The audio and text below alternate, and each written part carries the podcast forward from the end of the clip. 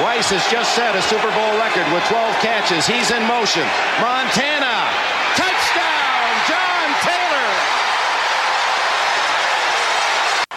Miller slot left. Washington outside left. Roethlisberger has time. Throws to the back of the end zone, and it is caught for a touchdown by Holmes. Fourth and goal. And they're going to snap it, and it's Trey Burton who throws caught. Foles, touchdown. Manning lobs it. Burress alone.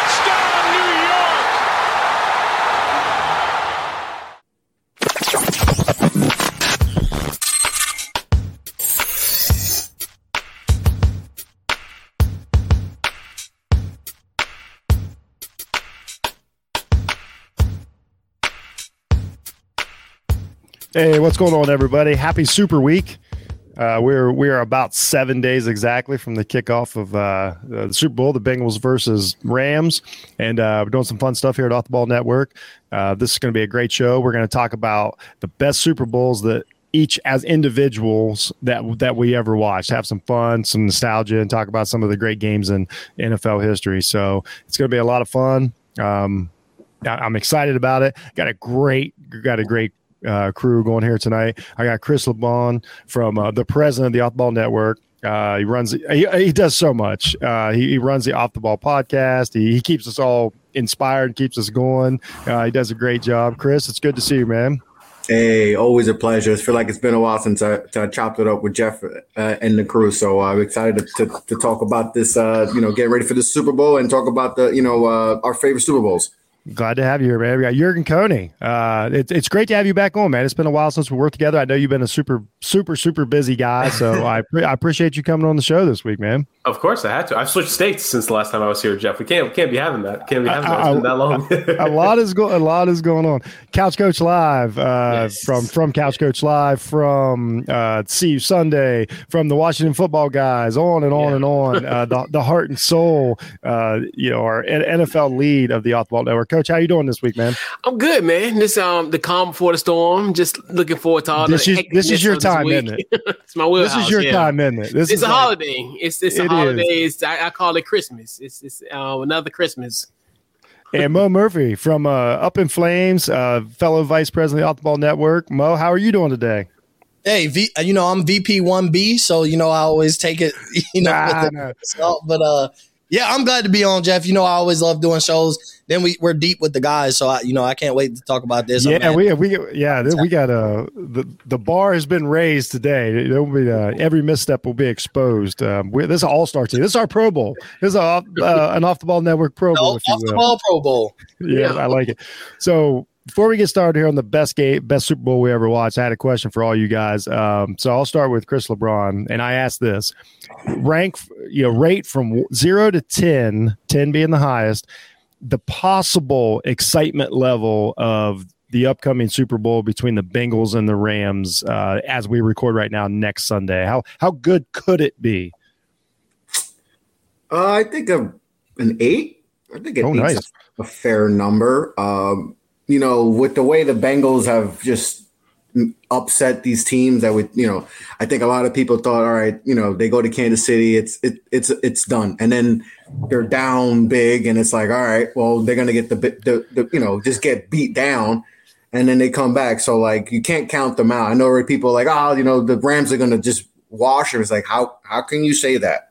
yeah, how can you say that? So, you know, you know, I'm hoping for a thriller. Uh, we'll see. You know, Joe Burrow just has that it factor. You know, so he, you know, gets sacked 11 times and still win a football game. To me, that's still one of the most impressive things I've seen from a quarterback and a team. To you know, if I tell you a team sacks your quarterback 11 times, you probably got your ass kicked. And for for him to you know to bounce back and, and win that football game against Tennessee was impressive. And then last week, so you know, uh, I, I'm- I'll, I'll give it an eight. I think it could be a, a you know a, a very good football game.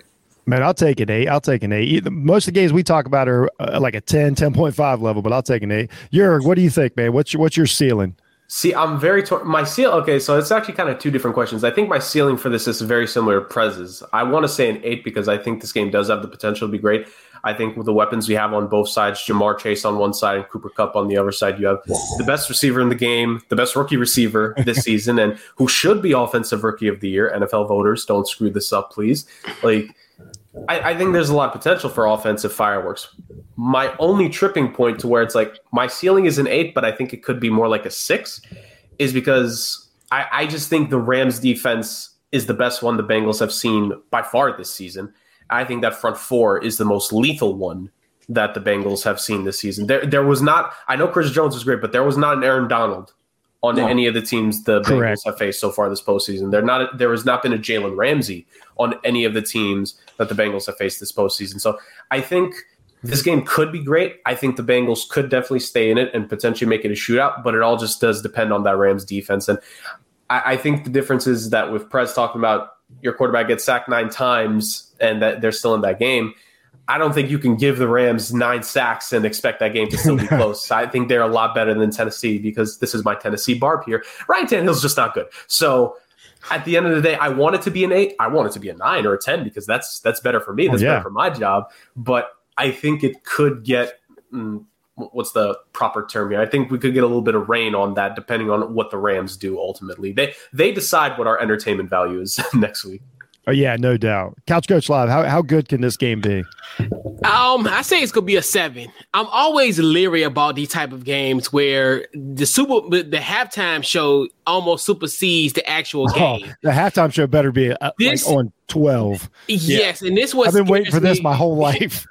right, and this scares me because this this kind of feels like uh my um the Miami Super Bowl Prince um Purple Rain at, at halftime, That's where the show. game could be right, and the show. game and the game could be a stinker. Like it it yeah. almost reminds me of the the Bruno Mars New Jersey Super Bowl with you know Seattle and Denver.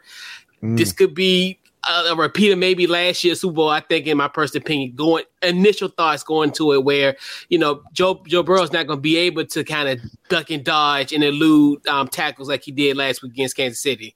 So it yeah. could be a potentially maybe almost similar, to, eerily similar to last year's matchup as far as uh, Patrick Mahomes getting um, getting just um, you know getting crushed. Okay, Mo Murphy, how good can this be?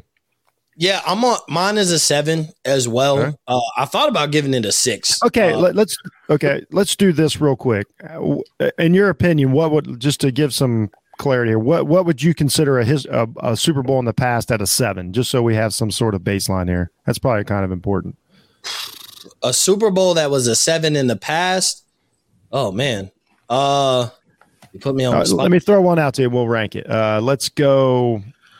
Patriots Carolina really, really good game. Is that an eight, nine? Where are we putting that on the scale? Yeah.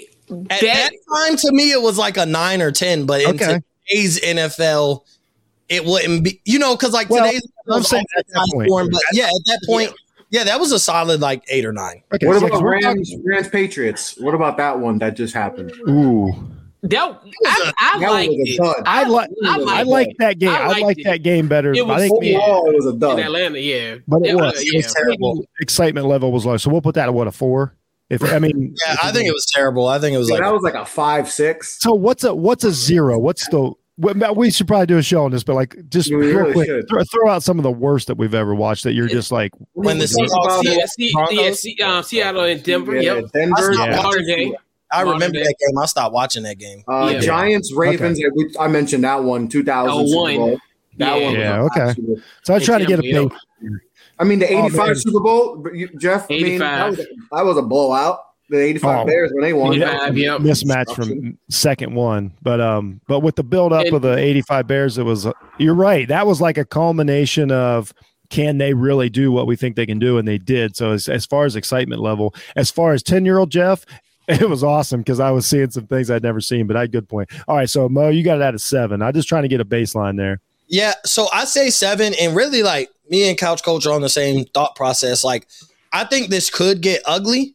So that's, but I'm optimistic that it won't. Like, I'm optimistic that the Bengals are more than just a nice story. I mean, what they've done in reaching the Super Bowl, you can't cancel or count that out. Like, you, you, even if they get blown out, like you know, Jeff, we talked about it. nobody will care. Like at the end of the day, if the Bengals fall mm-hmm. short, the Rams blow them out. Like nobody will dog Joe Burrow. Nobody will say the Bengals are frauds. Like you're not fraudulent once you reach the Super Bowl. But like you said, with all the offensive star power on both sides, like you're talking about a receiving core of Boyd, Higgins, and Chase, and then you go on the other side, you're talking about Van Jefferson, Odell Beckham, and Cooper Kupp. Like then I like Van Jefferson more than most yeah. people do. I like him. And then you talk about running backs, and you're like, well, you got Joe Mixon on the Bengals. Then you got the, you know, Sony Michel, Cam Akers, and Henderson for the Rams. So you're like, there's a bunch of offense here, but yeah, I don't know. This will be the toughest battle for the Bengals offensive line. And we we've seen what they did with the Titans, and obviously, like, but the Titans got to him and sacked him, you know, uh, double digit times. But at the same time, they also didn't have an Aaron Donald or Von Miller that's coming after him. So I think part of me thinks like the halftime show could be the highlight of of, of, this Super Bowl. Like I'll, there's I'll a there's a slight part of me that's like, come halftime, like this is what we get excited for. That's when the drinks really start going. That's when the nostalgia comes back. Dr. Dre, Eminem, like, and I hate the cancel culture. That's I just want to say that I hate the cancel culture because we're not gonna get the Eminem that everybody wants. Like, we're not gonna get my name is in, the real no. get that because I don't think he's not allowed. but you also we could this a whole this is a different show, man. But like, I'm just saying, I just wanted to throw that out there. That like, like, you can't be talking about murdering your mom all the time. Like there is a there's a gray area. But as great as as great as the lineup is, I'm just also like we're not gonna get the real like the, the real Slim Shady because the real the, Slim Shady. The real Slim Shady is not. Uh, I would. Hey, no, no. I am here. I am here to do a show. on, I'm here to do a show on that generation of um, of MCs anytime. But so I, am kind of at the same thing. I've I've got the excitement level. I, I actually think the potential excitement level is at a nine, and here's why: it's because of all the unknowns. This is the first Super Bowl. I mean, it's documented. It's been over a decade since we've had a Super Bowl with so many unknowns. We got two quarterbacks who haven't been there, not not let alone not win, haven't been there, and it's all about the quarterbacks. You got this kid and in Cincinnati, Joe Burrow, who like is he like is he some kind of myth? Is he like around in Ohio? He's he is starting to become a legend, and he's the same age as, as my son. Like it is it is really weird, um, you know how it's growing, the myth of it. But he's he keeps backing it up. You got Matt Stafford, obviously the story of him and in his career and validating it. You got Aaron Donald can solidify being one of the greatest players in the history of the NFL. You got Von Miller, who actually you know he's uh, he's the veteran on the team. They traded for him in the midseason, but he's actually the highest rated defender uh, in the playoffs so far. He's having a great playoffs. Like, but he's been there, so he's the guy that's like been there. Uh, you got so many guys on either side, young guys who want to win their first. You got guys like Whitworth uh, playing against his old team. You know, 40, right? at, at, yeah, at like yep. 40 years old, might win his yep. first after a brilliant career. There's so there's there's so many of these side stories that you don't and i think what makes it exciting is you're not necessarily polarized to hate any of these guys. Like i don't know how many people are like anybody but stafford or anybody but burrow. Like you may be on you may you may lean but you're not like on one side of it, like when Brady's there, or Rodgers is there, something like that. So I think the potential excitement and Mo, you talked about all the offensive weapons is off the charts. Like this could be the Cooper Kupp game, this could be the Aaron Donald game, this could be this could be the Ja'Marr Chase game. Like I see a world where Ja'Marr Chase has 250 receiving yards. Um, you know, let's say Bates for Cincinnati has three interceptions, all of the Tampa Bay Super Bowl back in the day, and and you got this crazy so-called upset. They're going to call it an upset.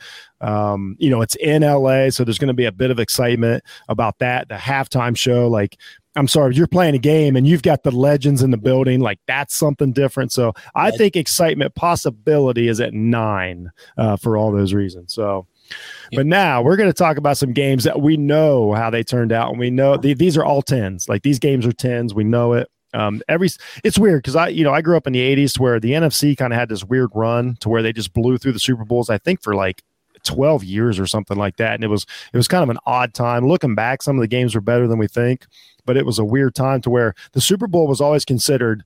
At that point, it was all about the halftime show. It was considered anticlimactic. All these things when the Bears, uh, the '86 Giants, the '87 uh, Washington. I don't know where. To, I don't know what I'm supposed to do, Coach. I mean, hey, um, say what you got to say. Oh, you know what? I'll call him the '87 Doug Williams. That's a different show. Uh, me and little little tip to a show me and Mo are going to do this week. But anyway, it was just all these games, games in and year in and year out, and then finally, like the AFC kind of broke back through, and the in the 90s with John Elway over the you know and, and things like that. And then we had a pretty good run in the last 20 years of some good games. So uh, the Super Bowl hasn't always been the best game played of the season. It's just always been the biggest game played of the season. So I brought these guys on here and they're going to talk about their individual best game that they ever watched. Um, it, it's going to be pretty cool. Um, I, I think it's going to be a lot of fun. So I'm going to kick this off. I'm the oldest guy at the network um, I feel like I'm the oldest guy in podcasting sometimes. And, you know, th- this game goes way back. It was played over 30 years ago, but it holds up. I've rewatched it. You know, I, I, I thought, man, am I just caught up in nostalgia? No. I went with uh, Super Bowl 23, the San Francisco 49ers. Everybody knows the drive. They beat the Cincinnati Bengals 20 to 16. It was played in Miami, Florida on uh, January 22nd, 19. Remember, you guys remember they used to play Super Bowl in January. I don't know yes. if you guys remember that. Yes. But uh, Super, January 22nd, 1989, Joe Robbie Stadium in uh, Miami, Florida. And uh, it still, I think, is the best Super Bowl that I that I ever watched. It, it was wonderful the main things I took away from it, like when I first thought about this list, the first thing I thought of was like, I remember this game being tense. I'm from Ohio. Like we were all caught up in Cincinnati, welcome to the jungle hysteria at this point. So like I'm very, I very vividly remember this. My mom is a Bengals fan. Uh, there's Bengals fan everywhere. We were all caught up in it. This team was really, really good. This team was much better than the 49ers coming into that game. The 49ers were only 10 and 6 that season. Um, so just all the excitement of it, it was like, holy cow. And this is back before the Ohio State dynasty. So like Ohio Ohio football fans, it's not like we were spoiled with the Buckeyes. You know, the the you know, the Browns were they had been to a couple and had the heartbreak seasons and all this, but I mean, there hadn't really been true success for a while. So the fever had built up. You're playing the the the, the 49ers, the Bill Walsh, Joe Montana, Jerry Rice, Roger Craig, uh, basically the hall, the whole team, Hall of Fame team, uh, 49ers, you know, all that going for it. And I just remember like it was so tense from start to finish. When I went back and watched it, I was right. This game had three ties throughout. The biggest lead ever in this game was seven points, which you guys know in football now is nothing. You know, back then, it, you know, it wasn't either, but it was just crazy. Like the biggest lead was seven points. Um, it, it, was just it was just insane. And then my next memory was like all I remember is like Jerry Rice, like that was the game because you know, Jerry Rice wasn't on the first two 49ers Super Bowl teams. So he didn't win those first two championships with the 49ers. He came in in 85 after the 84 win over the Dolphins. So this was Jerry Rice's first Super Bowl. And he absolutely, like, he's out, he just, he's the best player on the field. Like anybody that wants to, uh, you know, we kind of get caught up in some of the latter years of Jerry Rice and how good he was and stuff. But if you really go back to when Jerry Rice was, you know, at the top of his powers, he was he was he was Ja'Marr Chase. Like he was that good physically, you know, and, and uh, mentally and route running and all these things. So, you know, that jumped out to me. Um, you know, this is the game that there was mistakes on either side. The 49 the both defenses played really well. There was nine punts total, but uh, you know, there were sacks, they were they were getting rushed, like nobody could get anything done, you know, and then you know, it all it all came down to the drive. Uh, the Bengals were three minutes and forty four seconds away from a Super Bowl win.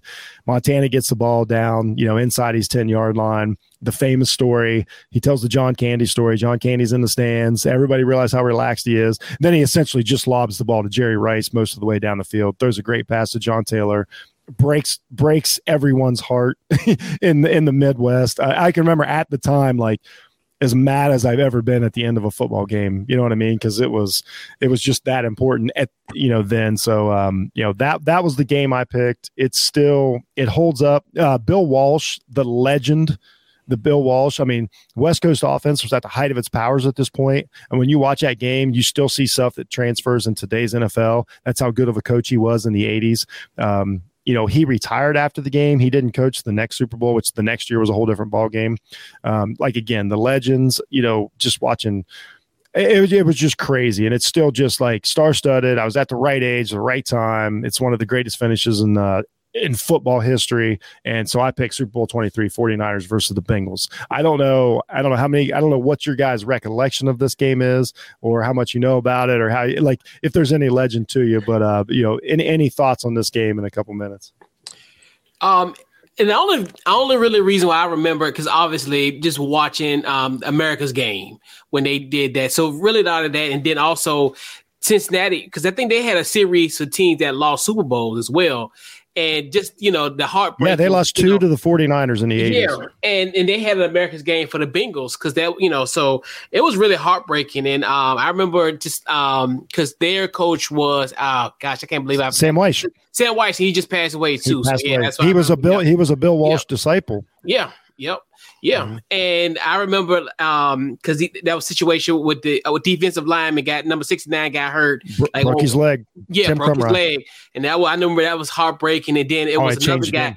Uh, Stan, oh, uh, one of the running backs, some because remember he um ended up failing a um he ended up um he it was almost similar to what happened to um the dude from um um from the Raiders um what's his face uh Oh, uh, um, because he, he ended up um because he it was I think it was one of the running backs or somebody he was like on drugs and he ended up missing the game. Like they ended up uh, some some ended up happening. Yeah, there was. I, I, I, do remember a story.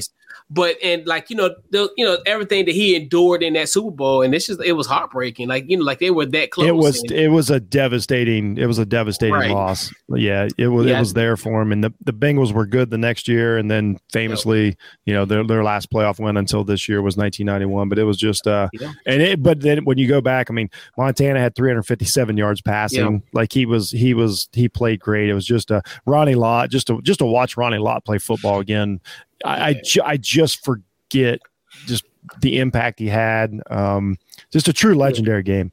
And that was one that Boomer he because Boomer made the commercial. I'm going to Disney World. I mean, going to Disneyland too, right? And then then because then they because that was a Super Bowl where he, they thought they was gonna win. Like as far as they they did a recording Oh, they might. I'm saying I'm, I'm going to Disney, going to Disneyland. Yep, there might be one out there because that was the beginning yeah, of that. Phil Simms, I, I think, was. I, I think, think, Phil Simms was the first original. Yeah, but I remember Boomer. I remember. I remember Boomer. I think he said that in yeah. the documentary.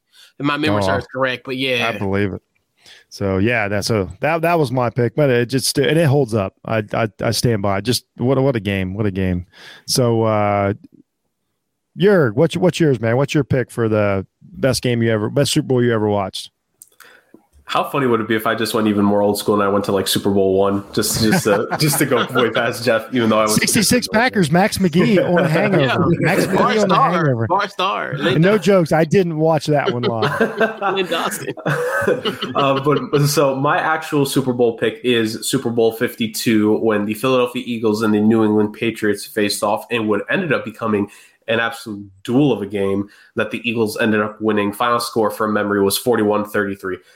I'm a big story guy, so just going into that game itself, the Pats uh, winning the previous year, of course, the infamous, notorious 28 to 3 Super Bowl comeback against the Atlanta Falcons.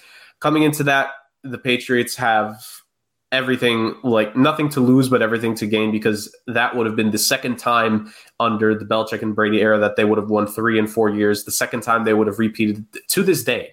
The last team to ever repeat as Super Bowl champions were the early 2000s Patriots. Could you imagine what it would do for? We already know Brady's the greatest of all time. That has always been cemented, and he has cemented it even more so since.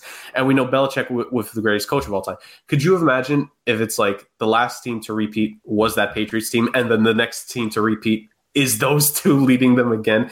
It would be was something just absolutely insane going into where it's like are they really going to be the next team to repeat after they were the last team to repeat and it, honestly, it was the most believable thing. Like, yeah, it's Brady and Belichick. Of course, this is going to happen a, to us. That was a really fun game to watch too. Um, yeah, just yeah. The, the, the the Nick Foles saga, like the season, like you know Carson Wentz, you know MVP candidate, you know the blew out his knee.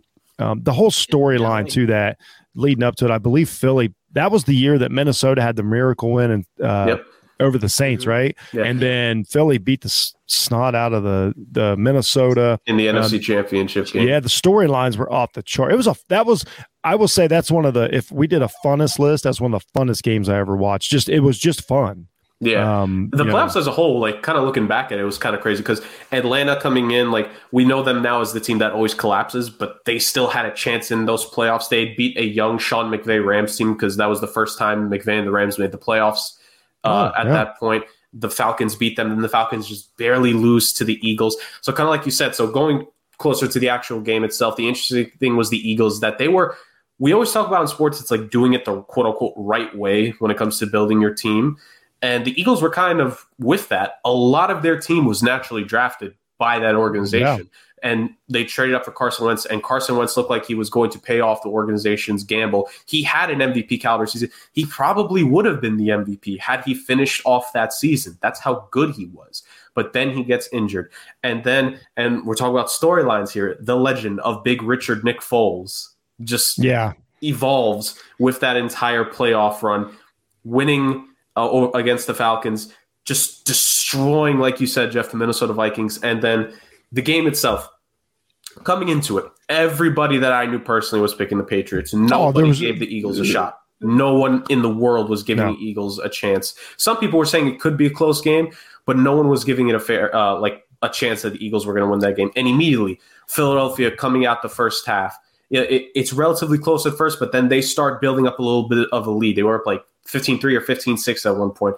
Then, then the first team to get in the 20s. It was 22 to 22 to 12, either at the end of the first half or like early in the third quarter. That that game, it looked like like oh the Eagles have the lead, but then the Patriots start coming back. And the reason why I picked this game over the Patriots Falcons games from the year before is because it was a lot closer the whole time. While we know how incredible the finish that game was, I hold a lot of value into a game where it's still relatively close. And like you said, Jeff, with a seven point oh, with a one touchdown lead being nothing, a ten point lead in today's NFL, even years ago, was still essentially nothing. And so the Patriots were in it the whole time, and then they kept going back and forth. The Patriots were trying to answer, and just when you thought it's like, oh, Patriots are going to win, they're going to go on this run, they're going to have three straight drives with touchdown. No, the Eagles kept beating them. They kept fighting back. They held that lead up until just under eight minutes ago, the Patriots did take the lead against them with a Gronk touchdown. Then the Eagles take back the lead, and that's Brady. It's last two and a half, three minutes of the, the fourth quarter. It's like, this guy's about to do it again. And that was Derek Barnett getting the strip sack. Yeah. And the Eagles shock everyone and shock, uh, shock the world. They build up the eight point lead. And even though there was like a very small chance, because I think like Brady's Hail Mary like reached the end. Yeah, there, no, it was there yeah, was a I, chance at the very. I believe it end. almost. I believe it almost like hit Gronk or something, if I remember correct. Like it was that close. Or no, I'm thinking I might be thinking of the 07 one too. But just but, some, but just very close there. And it's some, like for me, th- this is what I'll finish up with. For me, okay. that game being so explosive in and of itself, that's why for me I pick it because they kept, they just it, it's that old saying of it was like a heavyweight boxing match. They kept going back and forth, and the Patriots that game was amazing. That was Brady's best passing Super Bowl ever with over. I was going to say some some stats from it. Nick Foles, 373 yards, three touchdowns, plus he caught a touchdown. Um, Tom Brady, 505 yards and three touchdowns. This is in one game. Um, the rushing yards. I mean, both teams were. Uh, the, the, Patriots didn't have a great day. They were right around 100. Eagles rushing. Anybody remember LeGarrette Blount had a? I believe he I think he won one with the Patriots, but he played for yeah. the Eagles then. Uh, he has a touchdown, 90 yards rushing. This was the, uh, I remember the, um, as of the Alshon Jeffery game. Um, he had a couple of the big catches, only three for 73 yards and a touchdown, but they all counted. Uh, just an inc- just an incredible offensive game. Um, really, really a lot of fun to watch. And and the Philly specials.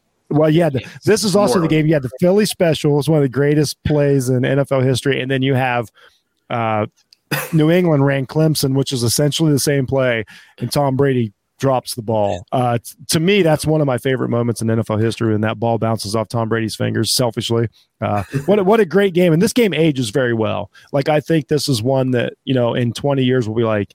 Just to watch a game, you're like, wow, that's one of the funnest games ever. So uh, we'll go around the horn here. Let's we'll get some of the thoughts on it. Uh, Chris LeBron, what do you think about this game?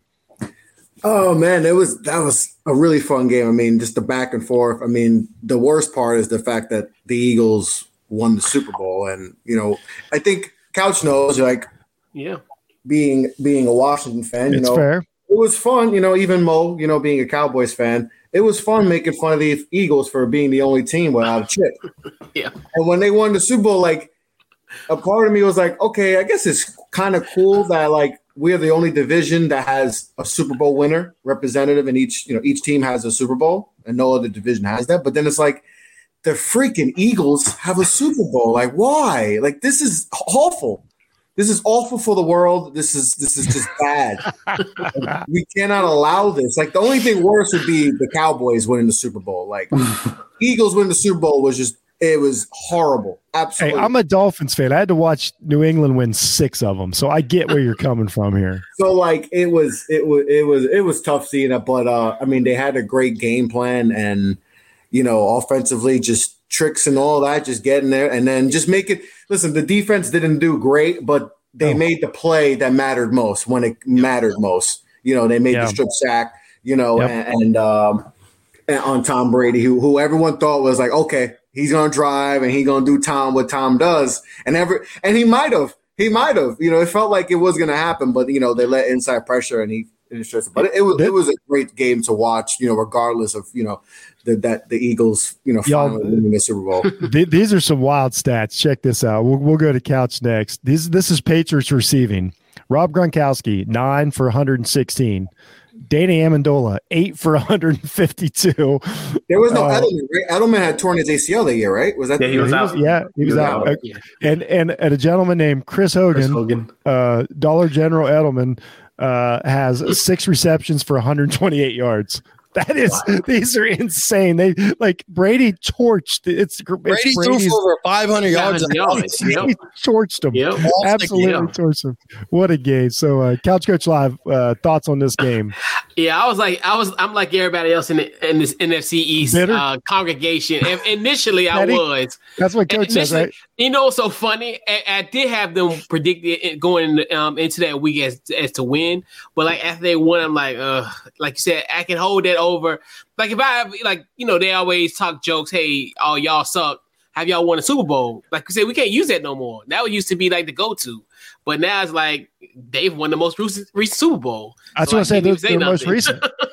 so, um, but yeah, it was a good game. Um, like back and forth, you know, like the Philly special, definitely. Uh, Nick Foles, um, he came to life again. He was a, you know, he was just he he balled out in that game. He definitely, um, you know, submitted his place in one of you know in, in Philly's, you know, um, an, an iconic moment in Philly history. How can Belichick not stop Nick Foles? Like, is that the? I'm serious. Is that the mystery of this game? Yeah. Like, how, like really you talk is. about a team being but, at the yeah. right right place 100%. at the right time. Yeah, and that's why Frank Reich is in Indianapolis, essentially. Yeah. Yeah. Yeah. Uh, yeah. Essentially. Yeah. Yeah. Oh yeah, that's why uh, Pederson gets. A, that's why Pederson gets another job because of this one game. Yeah, that's, that's why he Duval. Different, also, different also conversation. Josh, also, Josh McDaniels. Mm-hmm. Yeah, yeah Josh, Josh oh, McDaniels. Yeah. Isn't that somehow Matt Patricia got a job out of this? Both the yeah. offensive coordinators of these teams technically accepted the Colts job. Yep. only one of them took. Oh, that's right. yeah, that's right. I forgot. Yep, yep. Josh McDaniels. He did a Bill Belichick with the Jets. All right, yeah. we'll, we'll, we'll, complete the NFC East sweep here and just doing teams dirty. yeah, we'll, we'll complete the NFC East sweep. Mo Murphy, why do you hate this game? So it's crazy because I. So I'm gonna tell you why. Just so everybody knows, once Mo starts with so, it's gonna get fun. so I'm gonna tell you why I hate this game. So pre-show, I told y'all why I hate the Atlanta versus New England game, right? So I thought I learned my lesson. So we go into the next year, never bet against Tom Brady, right? So boom, I go, I go and bet another about two grand on Tom Brady. I'm like, never bet against Tom Brady and the Patriots. No. I thought I learned my lesson. Like, I bet on Atlanta. I bet against Tom Brady. Like I thought I learned my lesson. So I go in the next year. I'm like, I'm I'm taking all bets. I got New England. I learned my lesson last year. Everybody, you know, anybody that don't know, I mean, y- y'all should know by now. But I'm in the Navy, so I'm on the boat or whatever. And I'm all week, I'm taking all bets. I got Tom Brady. I learned my lesson. I'm ready to go get all my money back. Bet about two grand. Well, there's a number you can call, bro. Yeah, like we, we, can get you some help. And you know what's crazy is is that this stamp on like my wife is like, you have a problem, and next time you do this, I'm gonna kill you. So that was one of the. But like, I'm like, oh yeah, well, that works too. That is also very functional. That's very functional therapy. I'm like the Eagles are. T- I'm like, no, I'm never betting on the Eagles anyway. They're not getting my money. Like, no, I'm going to bet on Tom Brady. I learned my lesson last year, and then Tom Brady fails me to the Eagles. Like, not only do I lose money, I lose money to the division foe. And I really think Philly, I know Dallas is like the most hated team around the, the country, but I think nah, when it comes to the NFC East, I really think like we all hate Philly more than we hate everybody else. Like the rival between Washington and Dallas is probably the biggest rival in the NFC East the Giants and Cowboys, like we have our tiffs, and the Giants have won Super Bowls in, in the tenure and all that. But I think like we all could come together, all three of us, and be like, we hate Philly. We all hate Philly equally. So to see that team, I would have rather seen Chris be able to celebrate his third Super Bowl. I would rather Couch Coach say I got a more a Super Bowl more recent than Philadelphia fans telling me like we're the most recent NFC East team with a Super Bowl. Like, so I think like Philly has made themselves like the most hated city Especially Chris, like I know he understands. He's from New York. Like you hate the Sixers, you hate the the Philadelphia Phillies. Like you just hate everything about Philly. You hate the Flyers. So it's a different understanding than for me. But like of all teams that could have won and could have lost me some money, had to be Philly. Like I, I, was, I was, just so hurt. Yeah, they boo Santa Claus. Yeah, I, I hear you, Mo. Uh, I, I hear you because we're about to talk about your game, and I feel the exact same way as you guys do. So I will be able to chime in on this. Um, but that was, you know, that, that was a great choice. That was a great Super Bowl. Uh, you know, I enjoyed it. Uh, I, you know, I despise New England. I'm a Dolphins fan. I've despised New England since they screwed up our 1985 shot rematch with the Chicago Bears. The only team to beat Chicago Bears that year were the uh, 85 Dolphins, by the way. But um, I'll never forgive them. I never forgive them and Tom Brady played for the team up north. So I guess so many reasons that to root against Tom Brady. But that was that was just I remember at the end of that game, the overwhelming like feeling I had was it was fun. Like I really just and I don't do that a lot because I'm I'm like I'm like all you guys. We're passionate. That's why we do what we do. We gotta we we have a dog in a fight in almost every single sporting event played. That was one of the few games to where I'm like, man, this is just fun. Like I am having a good time watching football and talking football and tweeting football. So uh, that that's how I remember that game. It was one of the most enjoyable that I ever watched. So, uh, all right, Mo, you're up.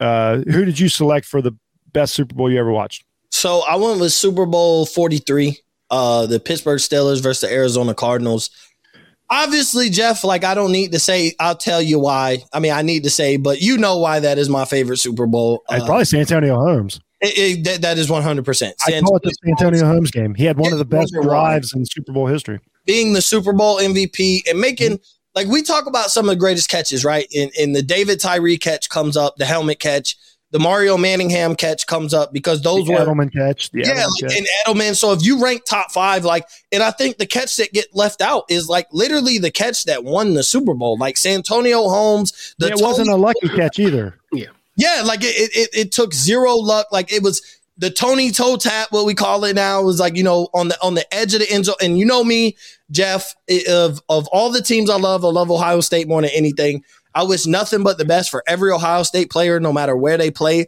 So to be able to sit there, make all y'all fit, well, some of y'all feel old. I was 14 at the time. Uh, but to be able to sit there and watch Santonio Holmes make that catch, that like cool. I was rooting for Pittsburgh solely because of Santonio Holmes. Like he was he was the dog I had in the fight. Obviously, I don't know about having dogs and fights in Super Bowls because my team is never there uh, in my lifetime. So he was the dog I had in the fight. I wanted to see Santonio yeah. Holmes get it. I wanted to see the Ohio State player get it. And then when you just think about that Super Bowl, like when you go back, all the star power, like Pittsburgh should have won that game. Like when you think about like Carson Palmer played really well that year. Obviously, Larry Fitzgerald was arguably the best wide receiver in the league at that point in time, definitely top three, inarguable, but he was arguably the best player in the league. But you looked at it and it was favor for kind of Pittsburgh to blow out Arizona, essentially. Like it was one of those like all things are in their favor. Pittsburgh had an elite defense. This was this was probably this was the best Pittsburgh team of the Roethlisberger era. This was the yeah. this was the height. Yeah, yeah, yeah, mm-hmm. one hundred percent. And you look at you just look at the roster, especially you look at that defense, and like this was a legendary defense. Like everything told you, kind of like Arizona doesn't have a chance. So for it to come down to the wire and ultimately Santonio Holmes have to answer with like a, an amazing Tony toe tap catch at the back of the end zone, you know, with literally his two big toes in, like that goes to show you how great that game was. And you know what I'm saying? I remember watching it. I was watching it with my dad, and we both were rooting for Pittsburgh for the simple fact, like it, we were all about Santonio Holmes. Like I wanted to see my Ohio State guy uh, get the Super Bowl, and then for him to make that catch, like you said, that's arguably- he had the whole he had the whole drive too. I believe he had Yeah, every I think he had every catch on that. Every, he had every catch, and and when you th- when you say that, like when you think about it, that was one of the greatest non-quarterback drives we've seen. It goes back to like when you talk about Jerry Rice, like when you talked about Jerry Rice against the Bengals, like that's yeah. up with like if you give credit that's to a fair. drive on a non-quarterback for making plays, Santonio Holmes was that he had every yep. catch and then he had the catch of, and, of, all catches at that point in time. And, and so, the throw too, the throw that the the throw by Roethlisberger, you could argue is one of the best in Super Bowl history too. Like yeah, because it's one of those. As I was because I love it was perfect. It had to be the perfect throw. It had to be perfect. Yeah. Like yeah. everything so, had to line up perfect. So to summarize this, just uh, this was uh Pittsburgh won 27-23. It was played in Tampa, Florida yeah. on in um uh it was uh what 2009 right? february 1st yeah february 1st 2009 so yeah yeah it was crazy. This was you know a lot of, you know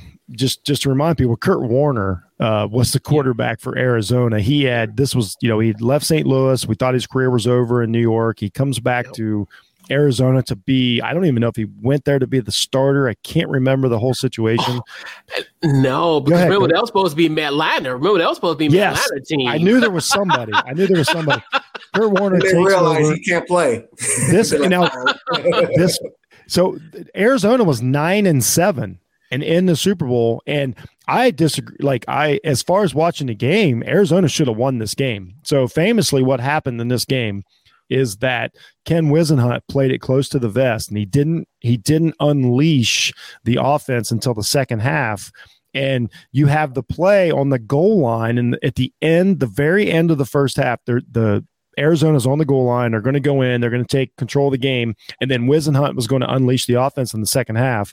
And this is when uh, Harrison for the Steelers gets the big interception and runs it back 90 yep. or runs it back 100 yards basically for the touchdown. That's what changed this game. That's what this game was all about. Because if Arizona goes in, the second half, Arizona ran over Pittsburgh, but it was too late. Like that, he uh, Whisenhunt admits that it was a mistake. Larry Fitzgerald was by far the best player on the field that day. He yeah. should have been Super Bowl MVP. He should have at least one Super Bowl in his career.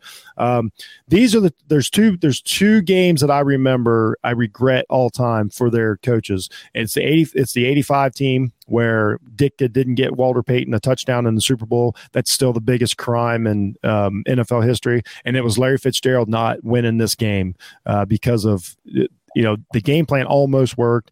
I know it got screwed up by a weird Super Bowl. So that's what I remember about this game. Then, of course, the Santonio Holmes drive. So it really was a, a better game than I remember. Um, you're talking, you still got Polamalu at the height of his powers. You got Harrison. Um, you know, all these things. You know, Big Ben could still walk both directions. Um, yeah. Pretty, pretty, pretty incredible stuff. Made some great throws, but um, a really good game. I was bitter. I'm like, so I'm kind of you guys are NFC East guys. I live in Pittsburgh country. I, you know, I haven't liked Pittsburgh since Mean Joe Greene was selling Coca Cola back in '79. Um, there, there is a picture of me out there with a Pittsburgh Steelers shirt on. Okay, so here's a funny story about Pittsburgh Steelers.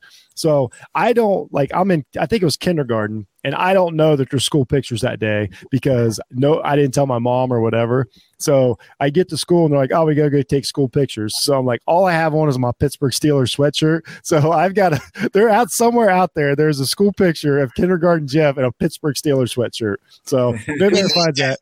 I, I need it too. I, we need I, that picture. Try, I'll try to come up with Thursday. My mom's probably watching. She'll probably have it on here before we say it. So anyway, but it's been a long time. So my best, like my best friend's a Steelers fan. So like I never root like against them. Like I don't want them to be miserable, but I'm just like you guys. I'm like really anybody but the Steelers.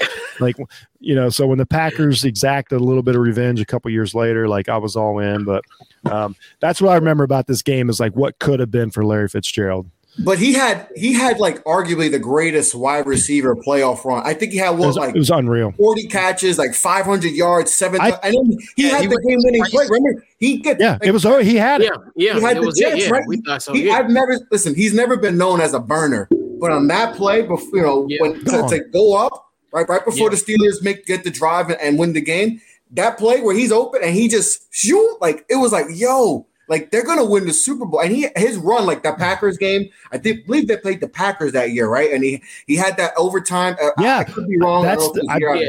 Yeah, and Coach he had that remembers catch goes all the way. And then he the shovel pass. Is that, is that the fumble?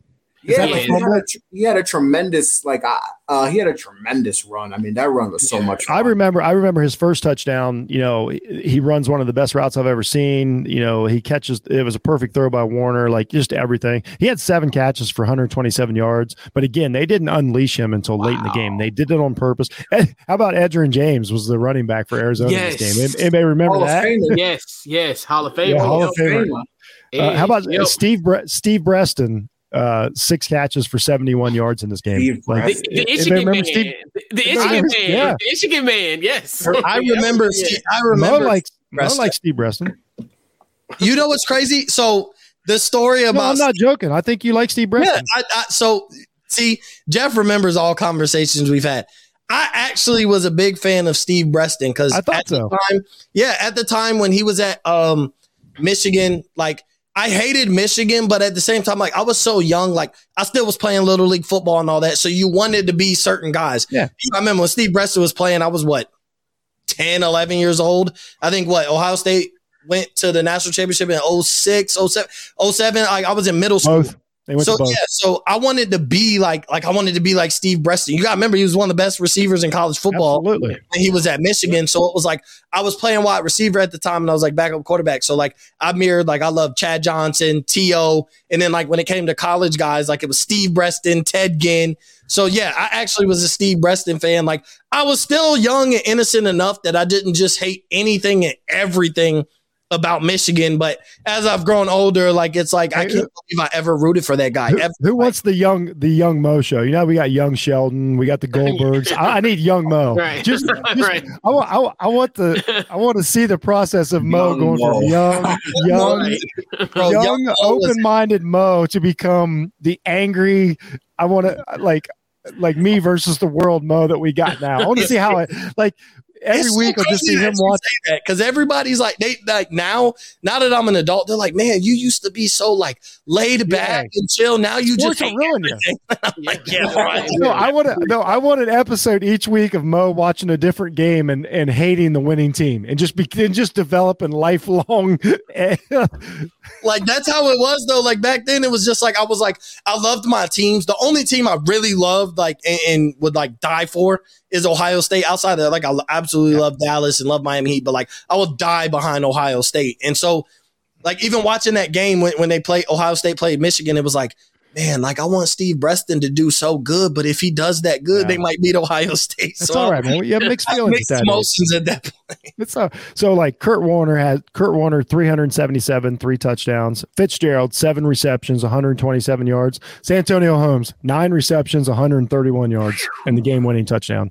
Like there was some serious performances that night. Serious yeah, that was like one of those like that Philly obviously lower scoring, but like that Philly and New England game, like it was a very hot, like it was an offensive game. But you think about it, that time, like offense wasn't 40 something to 30 something. Like that was the time where if you got in the high 20s, low 30s, like that was a high powered offensive game. And you see oh, numbers absolutely. that you typically don't see mm-hmm. week in and week out. That's why, like, that I see that's why the, part of that, like a game like that is why people say, like, back then, some of those guys, their numbers would be through the roof right now yeah. because it's like it's oh, offensive. Oh, Kurt, Kurt so, Warner, Kurt Warner was doing it in yeah. the late '90s. Like what he would do now is just incredible.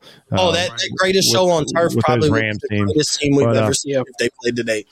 So, but but it was the it was the one interception. It was the one defensive yep. play that yep. that that stopped him. That I, narrative of everything. Yeah, that, Arizona was Arizona. Arizona had did everything almost right except for I mean that that was a 14 point swing, game over. But, you know, it's one play. That's that's what that's what games like that come down to. Like yep. you do 99 things right, but that one thing that you do wrong is what everybody remembers, and that's the one oh, thing that determine. How, how, did we forget this? Uh, one other player in the game that we we somehow overlooked, Anquan Boldin.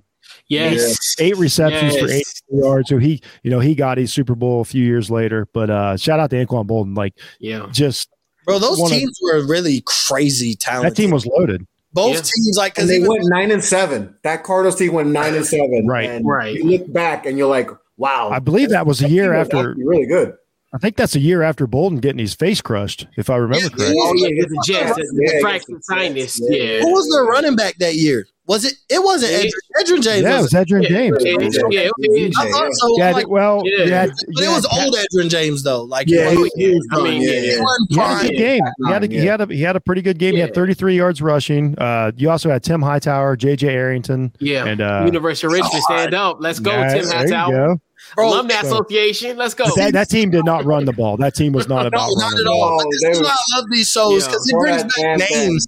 Yeah. Tim Hightower, like he Hightower, had yes. value in the NFL at one point. JJ Yeah. Arrington had Wait a minute, hold on. NFL I got the. I got the name of the game for you. Starting running back for the Pittsburgh Steelers was Fast Willie Parker. Oh, Shout out. from Shout out to University Fast- of North Carolina. Let's go. Let's one go. of coaches, Let's one of coaches' nephews, But, but Willie Parker, Willie Parker, like when you think about two-time it, like, Super Bowl winner, two-time he Super was Bowl good. winner. Willie He Parker. was a good player at that point in time. Like that's why going down the line and you'd be like, who was on these rosters? Like, yeah, we remember the stars, Right. the guys who were going in the Hall of Fame and things like. But then when you really start thinking about guys who have an impact on the game that you just aren't common names, you're like Willie Parker, JJ, and like I vividly remember watching all of them. and, a, Like, and another and another all timer in the game, Hines Ward. Hines Ward was on the Steelers. Yes. Oh, yeah. Shout out to Yeah. maybe one of the best pound for pound football players I ever watched in my entire life. Yeah. Like I just, I, I just, I, I can't say enough of good things about the guy. He's so. the greatest throwing wide receiver ever. He's the greatest throwing. wide receiver. no, no, man, that's um, Antwaan Uh, Randall. Ant- yeah. No, I'm thinking. And who gave him the bag? Oh, Antwaan Randall. Is Kordell Stewart still in there since he actually became a quarterback, or is he eliminated? Oh, that's No, right. he's eliminated because he wasn't throwing passes from the wide receiver I want to position. do. I want to do a seven-part documentary and break Look. down uh, slash slash Stewart's quarterback career. now, right now, I got, now I got um, PTSD because after that game, we paid Antwaan Randall some money. We like we Oh. overpaid by Y'all went through stretches where y'all were just paying dudes. just, Oh, crazy Oh my god! Bro, yes. Randle El was a baller though. Like people, that's like when you bring back all those like people Was he? how great that. Was he? Yeah, he was a. Ball. I mean, he, He wasn't wasn't like a baller. He was he was decent. Bro, he was- he- No, no. baller, He, he bro. was. Hall of Fame. Like when I say I don't not, he's not Hall of Fame or he was great, but like bro, Randle El had he had those games like when you needed him to. Like ah yeah, we're gonna game plan for everybody but He Randall. good. Boom, Yeah, like good. 120 yards and we win the game because of But Randall. that was L. also when they gave that guy. They gave those every the what whoever the best player was in the Super Bowl for like a decade. The next year got the biggest contract. Yeah. yeah. Like the guy, the guy for the Raiders, the famous um, was it Washington coach, the the defensive back that had the interceptions versus or uh, or no, I'm sorry for Dallas. He went to the Raiders. Oh, um, Larry, Larry Brown. Al Davis was Larry paying everyone. Larry Brown. Yeah, he was Larry a Super Bowl Brown. MVP. Yeah, he's Super Bowl Yeah, MVP. Super Bowl MVP was one of the worst defensive backs in the league. After that, uh, that was just back when they, that was when like Super Bowl Desmond MVPs were Howard. getting Wait, paid. Desmond Desmond Yeah. Howard's a Super Howard- Bowl MVP. Yes, like, it- like yes. Yeah, that's gross. gotta- That's Yes. gross. And, Yeah, right. And, and you know who was the you know who was the quarterback on that team? As a backup, Jim McMahon. Whoa, he was, wasn't he? That's wild, ain't it? But like, Visor. That was Visor. PT like total like CTE influence. Correct. Visor. Jim McMahon. Correct. Oh my gosh, Correct. you're right. when you when you look at like even when you just look at Super Bowl MVPs, like Dexter Jackson, arguably the most Yes. irrelevant player on the Buccaneers, Yes. Right. one Yes. Super Bowl MVP. How Like, does, you, wait a minute, how does Derrick Yes. Brooks not get that? Because it's a game. Seahawks. Because it's just it's one game. game. It's just one game. yeah, so- But Derrick Brooks had the best game. when you think about it though, like of all the players on that Bucks defense that year, Yeah. Dexter Jackson was the Super Bowl MVP. Like But you had Malcolm Smith. But he made a good Malcolm play though. He made some good plays. For the Seahawks. No, like, he did some pick six. And he got paid. And then he got. And paid. he got paid by He like, got the. Raiders, right? The Raiders. Yeah. Yeah. Dexter Jackson had the pick six that Six. like that Yeah. he sealed sealed the it. game, but the game was over at that point. Like he sealed it, and it was like an icon. But you had Derrick- Derrick, Derrick Rice, Brooks was the best player in that game. Booger I Mayfield he, was- he had multiple interceptions though, right? Didn't he? Yeah, he had Yeah. Correct. Yeah, like You could have gave it to Simeon Rice. You could have gave it to a bunch of Warren Sapp, John Lynch, like Rondé Barber. Like when you look at that team and you look at all the players on that defense, you're like, dudes. John Dexter Gruden should have got it. Jackson was the Super Bowl MVP of the Yeah, yeah, Bucks. yeah. right, John It's like, Gruden, right. Wa- Jon Gruden should have won it because he knew all the plays and like Rex Right. Taylor was like, "Oh my It's- god, was- we are screwed." John my man- stole Tony Dungy's Super Bowl. Let's just be Was- honest. Like he stole Man, Tony was Dungy's. my man work done still on that team? No. Yeah. Yes, he was. Was he? Ward Dunn was with the Bucks He was Oh, He he the won Super Bowl Falcons? I think he was with No. Falcons. in 03. I think he was still. Look, Yeah, I think with the Falcons, it, that's it. it was Warrick Dunn, Mike Alstott. Uh, uh, no, Michael Mike Pittman. Alstott didn't win a Super Bowl. Mike Alstott was on that team. Was Keyshawn Johnson was on that team? So Yeah, and true. Keenan McCardell, Keenan, no, yeah, no, he was in Atlanta. Uh, He Joe- was already in Atlanta. Because He you, you had He was the I, wide, I, I, I knew it was close. the wide receiver. They had Pittman. Pittman was the running back. So they did have Michael yeah, Pittman. Mike Pittman. Yeah, Michael Mike Pittman. Pittman. You talk about those names, I start feeling old. Like, but because you had Keenan McCardell, uh, Yeah. Joe Jurevicius, and, and Keyshawn Johnson. Yeah. Don't you ever? Yeah, You said we, we talk about Joe Jurevicius now. That's where we're at. Former Giant. Hey, Former Joe Giant. Darrell We are digging. We are, Former New we are digging. Vicious. That Yeah. was because you looked at their offense and you're like, ah, I'm they getting a lot really of emails for more Joe Jurevicius talk. A lot of people hit me Yeah, do a profile of Joe Serve it Giants. up. that was their because didn't Keenan McCardell leave and get paid by the Chargers after that? Yeah. He got He was in by the the Chargers Chargers before that, that. no? No, he's He on was charge before that. I think Tampa Bay paid him. I'd be Tampa Bay paid him. It- bro, that's Nope. so long ago. so wild. I I was was like, went to like oh. Jacksonville or something, right? I think he went to like Jacksonville for there yeah. you go. 'Cause He Oh, he was great in Tampa, Jacksonville. He he got Yeah, paid he some money somewhere. There, yeah. Because then that Yeah, was when he was with Jimmy Smith, right? Jimmy He was with Smith and Smith. McCardell. Yeah, Jimmy Jimmy Smith and Keenan Keenan They- they All had- right. They had the legendary, real quick, Martin Gramatica. Just got to throw out, give, give the kicker some love. Shout Martin Gramatica. Martin. I All told right, you, so- man, That this is my- squad, man. That that Tampa Bay Right. defense was. I was a man. Bucks fan Hey, wait, hey, wait a minute. Let, let's get it straight here too. It was cover two. That's it. Yeah, it was the It was Tampa cover two two. defense. Yeah, the, the, the Yeah. Tampa Yeah, two. it was cover two. Yep. Like I'm not saying there's anything wrong with it, but everybody's like goes They crazy. I'm like, yeah, it was cover two, and they had really good That D players. line was disgusting too, though. Like, Yeah, that's what I'm saying. Nia Rice should be a Hall of Famer. Bro. Marlon. If you can, if you can rush four and and, and drop Rice the rest, like Hall you can do well. Uh, people I'm just- shout out how good Booger Shout out to- McFarland was because he has Yeah. terrible Yeah. on ESPN now. But like, Shout Booger, out to Brad Booger Johnson. Booger, Booger, was- You Booger was the Booger, yeah, he, Booger was, was he was a good football player. Like, he wasn't great, but he was good. football All we got sidetracked by the uh, the Tampa Bay Buccaneers who didn't make the list. So Right, our last game, we we saved this game till last because uh, two of our um, uh, guests tonight picked it. So we've got Super Bowl forty two. This is the. I mean, who, who doesn't remember this? Two, it was played in two thousand eight. Let's see where it was played. I- This this feels like it was played in a dome. Arizona, It was Oh, Arizona. it was played in Arizona. Yep. This- February oh yeah, 3rd, dome. 2008. Eight, yep. Arizona. So February That- third, that- two thousand I'll forget That day. That day. the New like- York Giants topple topple the currently undefeated Patriots 17 to 14 uh and and I, it's honestly it's the it's the biggest upset in history as far as like what was on the line and compared to the outcome of the game um, the 10 and 6 the 10 and 6 new york giants regular season record uh, you know have to take the wild card route they play the the the, the the game in Green Bay that they played to where I thought two or three of the guys were going to die from hypothermia on the field. They get through all that. They make it there. You know, we got the catch. The guys will talk about here in a second. And uh, New York Giants pulled out with a Plaxico Burress at the touchdown, you know, towards the end of the game and a broke up, I, I believe, I wouldn't even call it a Hail Mary. It was really a broke up pass play at the end of the game. Uh, the everybody forgets Patriots are inches away from pulling a miracle out of the hat, but they didn't. Uh, New York They're Giants always win. they're always inches away in the Super Bowls they lose. They- Yes, Eli. Manning, Eli Correct. Manning, New York Giants take it. So uh, we'll start with we'll start with the winning team. Uh, Chris LeBron, uh, tell us why you picked Super Bowl forty two, as if we don't know. So obviously bias because that's my team, but for, besides that, I mean, just think about the just the buildup. You have the Patriots who are breaking. Tom Brady breaks every record possible. Moss, you know that tandem is the greatest tandem we've seen. Moss breaks the t- re- receiving touchdown record. 18 and 0. They're killing everyone. And then you got this New York Giants team. They start off 0 and 2. Everybody wants Eli gone. Everybody wants Coughlin gone. Everybody want everybody gone. Rebuild. Let's do this thing all over. They win six straight. All right. They, and, you know, they had to fight their way into the playoffs. They win the game in Buffalo, you know, to lock in. And then week 17, they're playing the Patriots. Patriots are going for the undefeated streak. Giants are going in. No reason to play. They already got their spot locked up. They know who they're playing. They're playing Tampa Bay the next week, no matter what. No matter the outcome, they're playing Tampa Bay. They go in and they fight. They they go tooth and nail with the Patriots and they fall short. But that to me gave them all the confidence going to playoffs. Then they they win. They win in Tampa. Then we go play Mo's Dallas Cowboys, 13 and 3 Dallas Cowboys. that team was really good. I mean, that Cowboys team was loaded, but guess what we did? We stomped them out. Yeah, they disappointed me once again. We stomped them out. Just you know, uh, R.W. McQuarters with the game-winning interception in there in the oh. end zone. That's another throwback name, R.W. McQuarters. And then we got to go. We got to go all the way.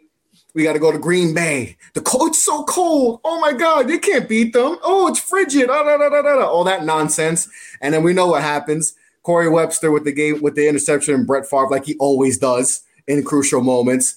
And we go to Super Bowl, and you know, I, it's the day before my birthday. It is just the game is just. I, I'm just. I'm anxious. I'm nervous. Everything, and just it was a.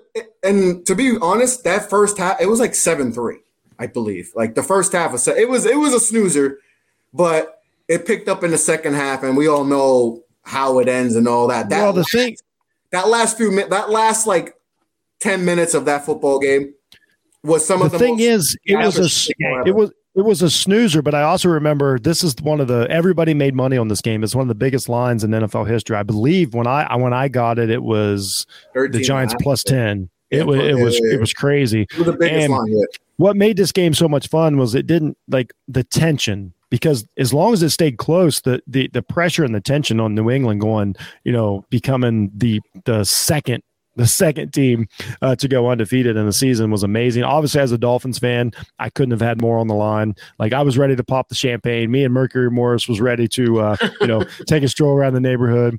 And it, this is another like, what are we watching? Because you know, to like Chris is telling his like what the Giants were that year, and i will get to coach here in a second about the other side of it. But what I want to say is like for anybody that doesn't like quite remember how good that Patriots team was, it wasn't just undefeated; they were so far above the rest of the league that year, whether they had close games or not. They, they were an app they were just an absolute force of nature. Uh, mm-hmm. uh, randy moss was unstoppable. There, so we'll put it this way. There were no chinks in the armor um, you know above being undefeated. You, there was there wasn't a there wasn't a crack in the foundation. There was no, there was no weakness there was no weakness to be sold there and and honestly in my opinion the giants defensive line played one of the best games in nfl history so couch coach tell us your version you picked this game tell us tell us how you saw it and you know and why why you thought it was the best you ever watched and almost to mirror uh Prez's thoughts uh, especially the 0-2 and who they get their first victory against? The Washington football team. They went. They went into Washington. Yep, and Plaxico burned. He, he burned us, and I remember that because that was my first ever NFL game I ever went to. So, and that that team fought. I just tooth and nail all year. Um, and then just going in because you got to think about it, this is a different time where we had social media, but it's not like what it is now. Mm-hmm. So no. there was really only a few storylines. It wasn't a lot of narratives. The, the, biggest narrative was: Is this Patriot team the best team of all time? It's almost, it's almost the, it's it, damn. Is the Giants even in this game? That yeah. was the tenor. And I remember when people asked um, Plaxico what was the score of the game, hey, we're gonna hold New England to 17. And Tom Brady and laughed. He got, and he laughed. That's and it. that's we're only gonna score 17. Right, we're only gonna score Plax said we're gonna score 17 and just started laughing. And I was like, that's and and and, and that's when you that's I think to me, Tom Brady and the Patriots became like a villain to me. Because normally they used to be under the under the vest, be you know, to be the other team that don't provide bullets and board material. And that was one of the things I looked at it, and just from the historical standpoint, like you said, that, that the Patriots team that was an all time great team. They even they beat us fifty six to seven. We were a playoff team that year, so it, there was it was almost literally boys against men when mm-hmm. they were going in week in and week out. So this is one of those things where it's like hell. Even as a divisional foe, I'm rooting for the Giants because I don't. The Patriots, they they they. That's when I think their arrogance really started for me personally where yeah, like, yeah. they were beating teams out this in, in almost in disrespectful ways. No right, right, right, exactly. So that's when, like, that's when it's almost like you know us against the world. Like we always like Giants that day. Absolutely, that's what, we were America's yeah. team. I believe we were America's team. No, hundred percent. Yeah, that 100%. one night, everybody was like, yeah. "We don't want to see the Patriots win. We want to see nope. the Giants win." Yep. And that's when they. Well, that was the first time I felt like everyone was uniset on like, yep. "No, we can't see the Patriots win." Yep. Like everything, but like the drama of that drive, the Giants drive, right? Everyone thinks about the catch, right? And yes, yep. but the drama of that whole drive, yes. the Giants needed a fourth and one to convert, and they barely convert with Brandon Jacobs. And then people forget Asante Samuel drops an interception. Yes. Right? Eli Manning does one of listen, Eli Manning what is a hero in that Super Bowl. But man, he pulled off an Eli Manning by doing one of those "What are you doing?" plays, and he's lucky that Asante, who's who who's led the league in interceptions. Like he's a he's a whole he's a Hall of Fame type cornerback. Yeah. He drops it. It's in his hands. He drops over. it.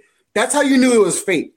That's and, how you knew it was fate. Steve Smith has a third and ten that he converts. Everything just went their way, and then obviously it's Plaxico slow go route. Ellis Hobbs. Ellis Hobbs bites. Plaxico does a great route. Go. Great great route and great throw. Yeah. And, so let's talk about for for five minutes. For five minutes, Randy Moss has what we assume is the the Super Bowl winning catch that's going to cap off his Hall of Fame career. Like we all thought yeah. that game was over. Yeah, like it was over. Yeah, and uh, I just saw a stat here, and I was reading through the stuff. The Giants had at that point, I, I, I didn't look at if it's changed, but it probably hasn't. They have the record for eleven consecutive uh, road wins yes. in a uh, in a single season. Like you want to talk about a tough team that, that knows a mentally. You, yeah, you talk about a mentally tough team. Like yeah. it's uh it's unbelievable. Here's here's how the scoring went. Like so, it starts off Giants three nothing. Then it goes uh, New England seven to three at the end of the second. Then in the fourth quarter, 10-7 Giants. Then all of a sudden it's Patriots 14-10, then Giants 17-14. Like that's that's how that game went. This wasn't a comeback by anybody. It wasn't. This was. It, it was just it was really something to see. And and then that and it's also side note one of the biggest bads that Vegas has ever took. They they lost yeah. on the under and they lost on the point spread in this game. It's it's one of the biggest defeats in Vegas history too. So, but but uh, Jeff, it's a really fun game. The page. All right, so the Giants score right. Plaxico scores. I, I don't get the Patriots attack plan. I understand you have Randy Moss, right? So. Mm-hmm. It, it, you're, you're doing old school, like, all right, Randy's going to throw his hand up Tom Brady, yeah. you throw it as far as you can. I don't get the philosophy of trying to get a home run. You need a field goal to tie the game to go to overtime.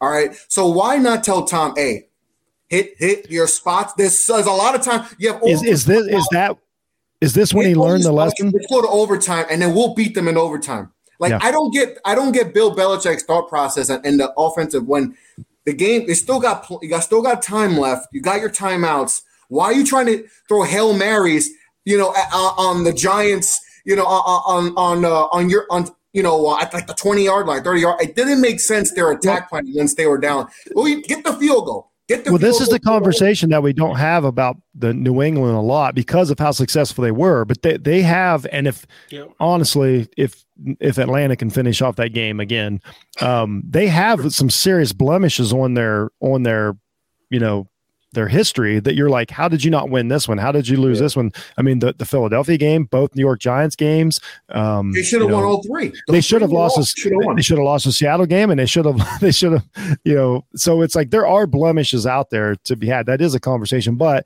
they were also so successful that you're like, that ah, doesn't matter. Like you win six. But so that, uh, one, that one probably hurts more than any loss. Ever. I think that's one of the worst. That's one of the worst losses ever. Like we talked about. Tom Brady still like that one hurts. No, no, like, that they'll never losing to the Eagles. I think the and the I think coming out, one. yeah, coming out of that, Randy Moss has like that has to be one of his biggest like just what ifs in in his career for sure. Jurg, what do you what do you think about this game, man? It it was crazy. So to date myself, I was in fifth grade when that game was played.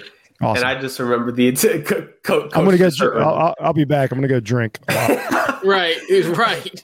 I, I, just first of all, I will say this. I remember the whole week at school, like it was uh, it was a celebrate because there was like uh, it was like one of those things where like they would announce it, not like the Cincinnati school system where we got school off the next day. No, no, no, no, we still have to go to school that no, day. No, uh, but it was it was pretty wild. I like what uh, one of my teachers was like a Giants fan, so he was happy as hell. Like a lot of the fifth grade teachers, because I was in fifth grade, like they they were all Giants fans, so they were happy as hell that entire week.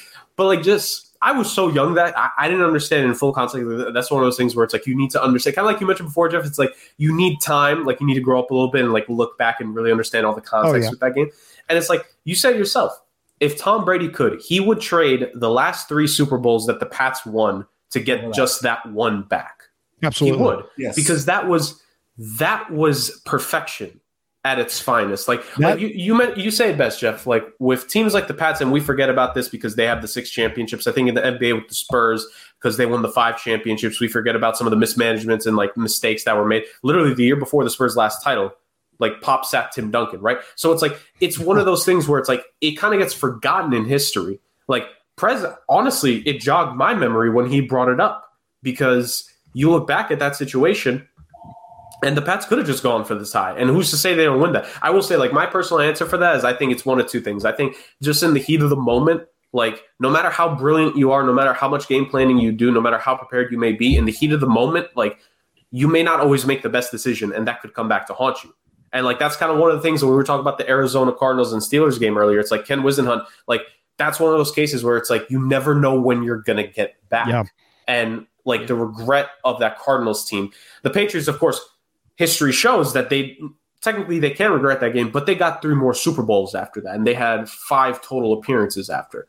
But it's just one of those things where it's like I think in the heat of the battle, they didn't they didn't see that as the go-to and they and you look at that because i was actually jeff i've kind of been doing the same thing as you like as we've been going along i look back at that season they only had four one score games the entire season oh yeah they were the playoffs it was they were tremendous yeah. mm-hmm. so i can't necessarily blame the fact that they believe like okay we're going to hit the home run play here like just finally this is going to be the play like uh, and I think it goes to what Coach said the ego of that team. I think that's the one time where the Pats really allowed ego to dictate everything. Because if you're Tom Brady that season, at that point, you set the record in, in passing touchdowns. Randy Moss had set the receiving touchdown record that still stands. Belichick, the like sometimes we're all human. And that was an example. You talked about before, like they were gods that season.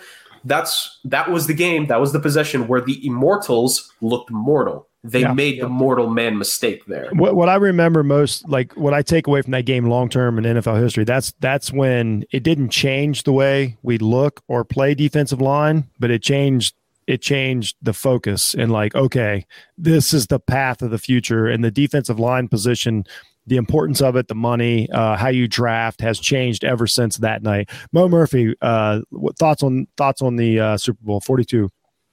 Yeah, this was like a time where like I was rooting for the Giants. Like, you know, I just I hated the Patriots at that point in time. Like like coach said, like they were like the villains. Like they were undefeated, they were feeling themselves, they already had won the Super Bowl, like you know, they were starting to become like, and then you know they were threatening the the whole America's team thing. So you know, I wasn't I, I wasn't feeling that much. That's People fair. People are like, they're the Patriots. Uh-huh. That's what this had. That's it. I know. I feel. You know, Season two, episode three. Why Mo turned on the Patriots. Clip, clip they, that that he said he was rooting for the Giants. So we got to clip that for future. But, but that was that was like that was a real conversation though. Was like they're named the Patriots. They're winning Super Bowls. Like like the Cowboys stink at this point in time.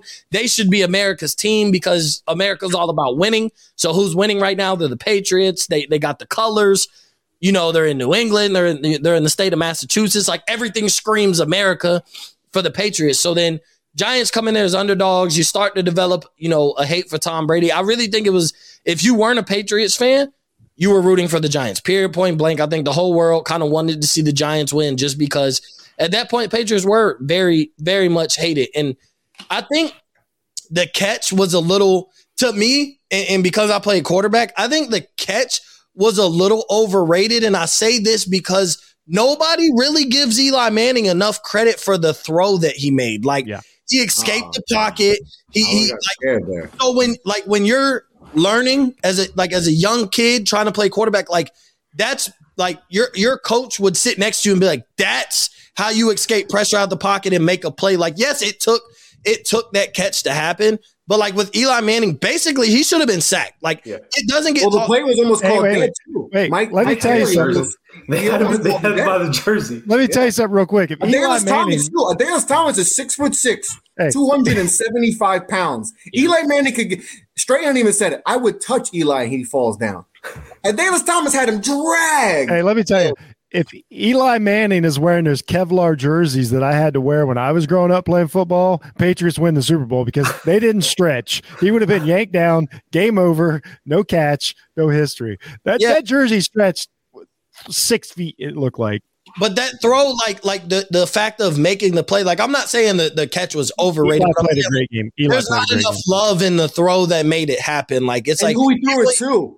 He didn't throw it to Plaxico. He threw it to a guy who was dropping every pass in practice. Right. David Tyree, a Tyree. special teamer.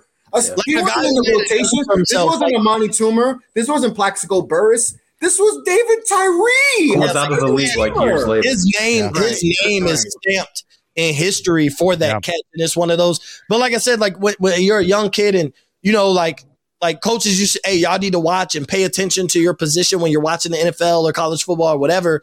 So it was like when you watch Eli Manning, like that's how you get out of pressure or whatever. And like you say, he could have been whistled down, but he doesn't get enough love for that play No. on that. Like it's all about David Tyree, and that's why I say it's it started to become overrated because we give him all the credit as if like the play that happened behind the line of scrimmage for Eli Manning to even be able to get that off wasn't just as Well, great. too, we we have to remember too. This is right when we were entering the years of the camera angles and the the high def television. So to that and that, and it, it lucked out that that catch was filmed so perfectly, you know, mm-hmm. by because all the cameras at the Super Bowl. So we got to sit and watch that in slow motion over and over. So that was what really made you know what really made it was just like the debate around the mm-hmm. world. We're all sitting on our couch while they're showing the replay over and over and over, and we're like, is like because we'd never seen anything like it. It's on his helmet. And we're like, is, is so then you have these mini debates. So for like three minutes of our lives, everybody in the world is debating whether it's a catch or not. And is it the greatest catch? Like you're having instant debates like, is this is that the greatest catch? Is that the greatest play in NFL history? Like right now, like if you if you stop the tape right then at that second, like we already knew the impact of this catch. So like you're you're correct, Mo. And I always thought I thought Eli played a really great game. And to to your point, all the training and the muscle memory and everything kicked in on those plays when because he got harassed a little bit in the pocket. Tom Brady got beat up that game, but Eli wasn't. He, he wasn't sitting back there, you know, smoking cigars. Like he he had to fight for it too, but he had to do that the whole playoffs. Yeah. And That uh, was the last just- of the Patriots' great defense. Like that was the end for some of the the really good players. They had Junior run. Seau, Bruschi still, Vince Wilfork. Uh, wow, You know, they still Holy had some cow. bad. You know, and they Julius played good. Thomas, They played Yeah, good. Rich- Dante Samuels. Uh, what's his face? Uh, the, the, Richard uh, Seymour? Richard Seymour was there. Um, Who's the safety? Yeah. Uh, Harrison, Rodney Harrison. Harrison. Ronnie Harrison, yeah, it was a catch. Yeah, it was a catch. Like yeah. he's batting the ball down. It's not good, Right. and it's not like it- it's just that whole play is. It, it's just like Rodney Harrison would bat that down for for if that Yeah. was Randy Moss or whoever, let alone Right. David Tyree. Tyree. It's just like it's just, and then the ball like doesn't the ball's going on the ground and it doesn't touch it. Like Yeah. it's like everything the football gods were on our But side then- that whole drive. And That whole talk about- drive, the football gods were like, we don't want them to win. We're gonna And- you unless you guys screw it, we're gonna give you every opportunity to win. This and then they gave it back to it him to against Atlanta with the Edelman catch, which is Yeah, one yeah, of the yeah. great Yeah. catch. Like how that ball doesn't touch the turf. You know what I mean? It's like they gave it back to him, but that's like that's what I mean. It's these microcosms in sports. It's it's why we love it's it's literally why we love the game because it's It's why it, it's it's split seconds in sports that change that change everything. I mean, they they change changed history. Like one change history. can You know it, history. Yeah, and that's one of the plays that you know it when it's happening. Like as soon as it happens, you're like, "Oh, that just changed history." Like if if if Seattle runs Marshawn Lynch into the end zone a few years later, we're talking about that is one of the greatest catches in NFL history. Instead, it's forgot. Like it's just Mhm. erased from the memory books because of uh, you know of you know the the, but the interception. That's why So- football is so great because you It- get it's just like wonderful. like, And that's why playoff football is better than any other Yeah. playoff of any sport. Like yeah, the NFL playoffs is the greatest like playoff of professional sports. it's some. It is really. It's the And stories this behind it. Yeah, I mean, we just one game. It's we, it, that's where the any given Sunday comes from. Like every other sport is like you play in a series, so we have to see the same teams yeah, play. seven, yeah, the better team doesn't always win. Win, Like yep. essentially, like every Sunday, like it's not always. It, you just have to be better. it's mad. On it's- one day, I don't care Yeah. how many times people say like if the Giants play the Patriots ten times, it's like, but it doesn't matter because the It one doesn't time matter. Right. it- the Giants I mean, the. Patriots, they beat them. Right. They beat them. I mean, this, seriously, if, Twice, if they one if they time, re- like, and if that they replay that game a hundred times, that. it might be one time. But the story of the Giants road You know, it, it's a legit like a great story. Like the oh, whole oh, yeah, it's Giants season year, right? in the Patriots season is I think them David versus Goliath to me in sports history because them and the, Raven, the Ravens were just they're struggling. Couch, you know, we went into Washington and we, yeah. we could have lost that game, yeah. and everyone's yeah. gonna get fired. Oh, and three. We lose that yeah. game, everyone getting fired. And the Patriots are rolling. They keep beating people by fifty. And like Tom Brady's winning MVP, unanimous, all this, and the Giants are just like this blue collar team that's just they had to go through Brett Favre, right? Yeah. yeah. Didn't they go through we Brett Favre? We beat yeah. Brett Favre. Tony Plaxico, like, Plaxico Burress just covered in Vaseline. Yeah, they, I mean, got, that's a real thing. You got the images too, like Tom Coughlin's face. Yeah, Coughlin almost uh, died. You know, you know, and you know, Lawrence was, kicking big time field goals to help us yeah. get to the Super Bowl and that whole playoffs. Like he hit some big time kicks in, in, in that playoffs to get us you know, to, to help us win games and then obviously get us to the Super Bowl. Two big kicks after missing three kicks. He missed three kicks in that NFC championship game against the Packers, and he still hit some big kicks to win. And and that was Brett Favre's last game as a Packer. It was a last, yep. We, we ended oh, yeah. Yeah, yeah, yeah. Wow. That's when you went to the Jets. Because remember, he was a cover of a cover of Madden, and then they ended up. Yeah, because the next year, yeah, yeah, because the next year, the Jets, the he Jets went to like nine and well, three. The Giants were ten and hey, one. I remember, if like, I remember oh. correct, if I remember correct, uh, he was on the cover of Madden. Brett Favre was very photogenic. Yeah, yeah, yeah. Because everyone thought it was going to be a oh, Jets yeah. Giants Super Bowl. Because oh, the Jets were good. The Giants were, were 10 and 1 until Plaxico shot himself. That's when he yeah. shot himself oh, in, in the leg. Jets were like 8 and 2, 9 and 2. People were like, yo, we're going to get a New York Super Bowl possibly because they were rolling. We and were rolling. The, Dol- the, Dolphins stepped in and saved everything. Shout out to Chad Pennington. so, uh, I'm seriously, gentlemen. Um, that show was awesome. Basically, what we were trying to show everybody here is like, you know, once you really start thinking about it, it's like how, how, the memories last, how big of a game this is, how important it is. It really is like it's an it's it's it's a it's not even an American holiday anymore. It's a world holiday. It's uh it's something we all watch. You know, we all have you know plays that we can we can talk about it, you know, at the bar having a couple beers. We can talk about endless conversations. We're going to do a lot of it this week. Uh, Couch Coach Live has Super Week coming up. Uh, me and Mo got some more Super Bowl shows coming up. You know, Chris LeBron is always out there. Like you're going to see us all week. We get we got best ofs. We got what could have been. I we could probably do an hour if I just asked what was the better throw, the helmet catch or the Mario Manningham catch. I bet we could do an hour just discussing like those two plays in Super Bowl history because I think the Mar- Mario Manningham throw is one of the greatest throws in NFL history. Then we you know we talked about the Roethlisberger throw. We talked about the the Fitzgerald, the what ifs. We talked about like Fitzgerald and Randy Moss don't have a Super Bowl win and we're talking about uh, two of the greatest players in NFL. We didn't history. even like, talk about the Patriots Falcons Super Bowl. Like, uh, we, yeah, we didn't even get into that. We before the show, we did, we did, ten minutes on that. So uh, yeah. You know, Couch Coach Live didn't even get to talk about the '91 uh, Washington. I I haven't got to t- yeah. talk about my love affair with Doug Williams yet. Like, there's so much more yeah. that we got going on. Uh, it, it's it's a great time right now. It's a great time to be a football fan. It's a great time to be a, a podcaster. So I want to thank all these guys for coming on. Uh, Jurg, you're doing great things out there, man. Uh, thank you so much for being on the show again. It's uh, uh you know, I'm I'm glad to have you. I missed you, uh, Mo. You know obviously you're the best. Couch Coach Live. Uh, good luck with this week. I know you're going to be a busy guy. Chris LeBron, the Prez. Um, I hope you get some sleep and get to put out all your shows. I know you got a busy life right now, um, and I appreciate all your guys' time. Uh, this was a great show. Thanks everybody for watching. Enjoy the week. Go to offtheballnetwork.com. Support us all and um, be kind to each other.